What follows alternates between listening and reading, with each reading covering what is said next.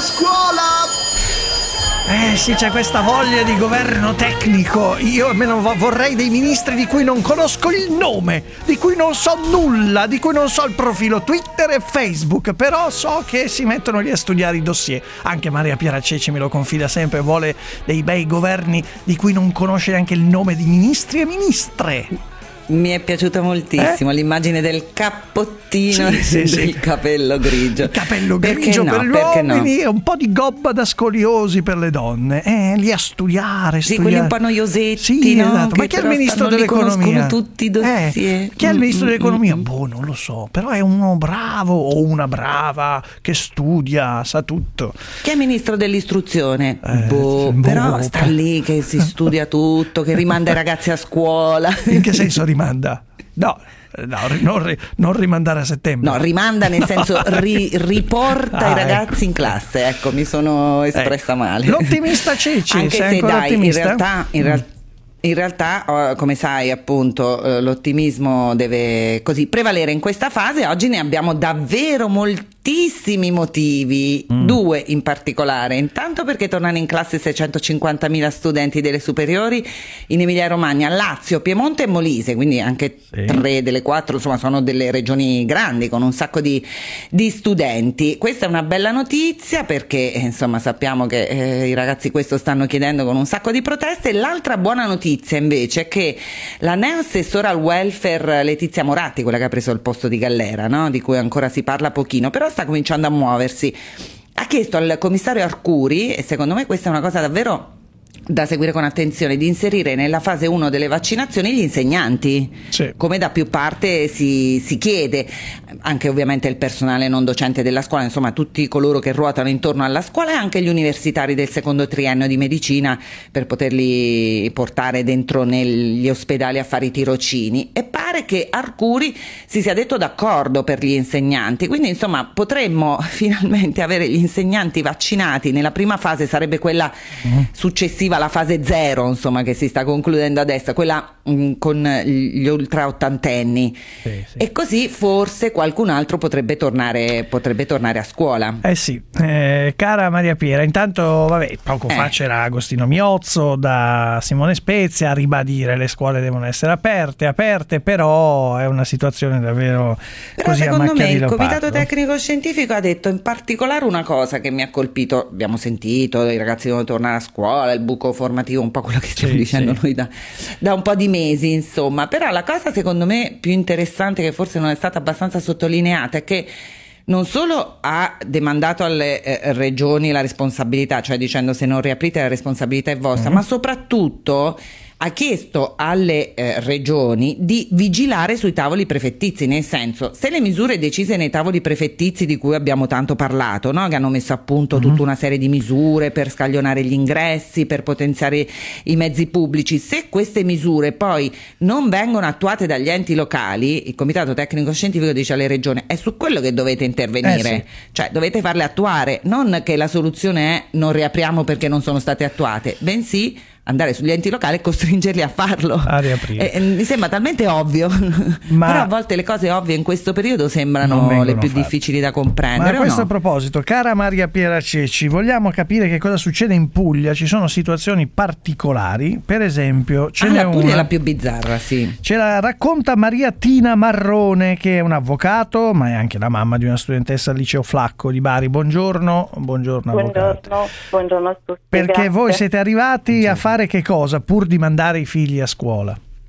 Allora, noi in realtà, eh, diciamo, mh, come cittadine e cittadini che credono fortemente nelle istituzioni e soprattutto nella scuola, abbiamo um, a lungo per mesi cercato di eh, trovare diciamo, una soluzione a livello istituzionale. Eh, abbiamo anche presentato anche un'istanza di accesso civico mm. e quando poi ci siamo resi conto che in realtà i tempi si allungavano e che diciamo, la situazione organizzativa diventava piuttosto eh? con degli esiti piuttosto incerti, abbiamo pensato eh, a livello di ehm, istituzioni scolastiche, ma soprattutto come eh, io sono rappresentante dei genitori del Consiglio d'istituto del Flacco, abbiamo pensato proprio di eh, trovare una soluzione che potesse garantire a tutti gli studenti pendolari di raggiungere la scuola in sicurezza. E cioè, come avete quando... fatto? Vi siete, cioè, fatto, vi siete autotassati? Vi siete tassati? Ci siamo sostanzialmente organizzati. Prima abbiamo fatto un sondaggio nelle chat di classe, quindi un sondaggio di, tra i genitori per individuare eh, diciamo, innanzitutto eh, la disponibilità e la, ehm, la provenienza dei diversi studenti diciamo, sì. dalle diverse mh, sedi. Quindi abbiamo visto che in realtà avremmo potuto organizzare per questo rientro ehm, diciamo dei trasporti con un eh, sistema Diciamo. Cioè, è meraviglioso, Maria Piera Ceci, cioè, capisci, sono i genitori che sì. devono organizzare i trasporti. Eh sì. no? allora, no, realtà... Devo dire che i genitori in questa fase della scuola così travagliata stanno assumendo un ruolo sempre più importante, nel senso che, eh, come ho raccontato, e non farò più nei prossimi giorni per ovvie ragioni, stanno al fianco dei ragazzi nelle occupazioni, mm. nel senso che li sostengono, non è che fanno le occupazioni, ci mancherebbe altro, però insomma sono fuori dalle scuole a protestare, sì. sono molto attivi, in, si sono organizzati in comitati, forse sono più attivi dei ragazzi, questo poi porta a tante riflessioni, ma magari le faremo un'altra volta. In Puglia in particolare, eh, Mariatina Marrone insomma, ci sta raccontando un'azione che interpreta però un disagio eh, davvero grande, perché in Puglia si è raggiunto il culmine del, del, paradosso, nel senso che le superiori sono a casa e vabbè lo saranno ancora sì. per, per un bel po' perché il Presidente della Regione non ne vuole sentire di portarli a scuola, ma anche i più piccoli, quindi elementari e medie, vanno a scuola per, per scelta, sì. cioè sono le famiglie che devono scegliere, possono Se mandarli a scuola no arri- arrivando a questo un, un casino nelle scuole assurdo perché i presidi po- non sempre sanno se, se, possono venire a, se devono venire a scuola questi ragazzi. Alcune famiglie ci ripensano. Cioè, chiediamolo all'avvocato Marrone esatto. Come cosa fate? Quanto dovete pagare avvocato? Allora noi appunto abbiamo fatto un, innanzitutto una verifica insomma, a livello di costi Ehm, e quindi ci siamo resi conto che ehm, avevamo comunque la possibilità di organizzare questi bus chiaramente su base volontaria e in base diciamo, alle esigenze della popolazione scolastica. Noi abbiamo ragazzi che addirittura fanno un uh, percorso giornaliero anche di 80 km pur di raggiungere la nostra scuola e quindi abbiamo, eh, attraverso, abbiamo contattato delle ditte private, ci siamo fatti fare dei preventivi e abbiamo visto che in realtà, mh, tra l'altro, mh, ci hanno anche offerto delle convenzioni a tariffe estremamente agevolate perché questa iniziativa intende soprattutto sopportare le famiglie che hanno in questo periodo notevoli difficoltà perché il problema del trasporto scolastico non nasce con la pandemia, è un, pro- è un problema che purtroppo eh, in Puglia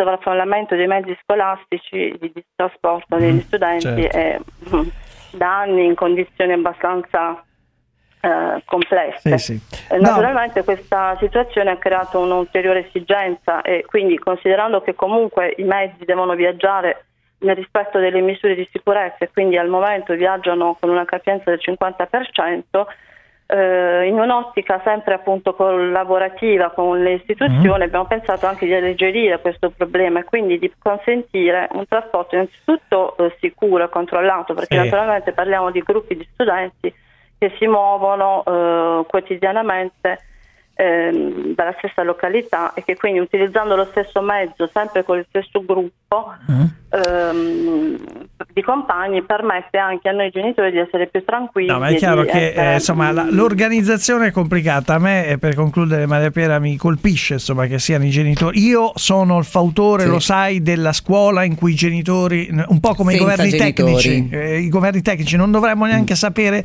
in, scherzo, i nomi dei professori, quello sì per i colloqui, eh. ma non dovremmo mai, cioè una delle rovine secondo me della scuola negli anni è i genitori che si impicciano troppo della scuola.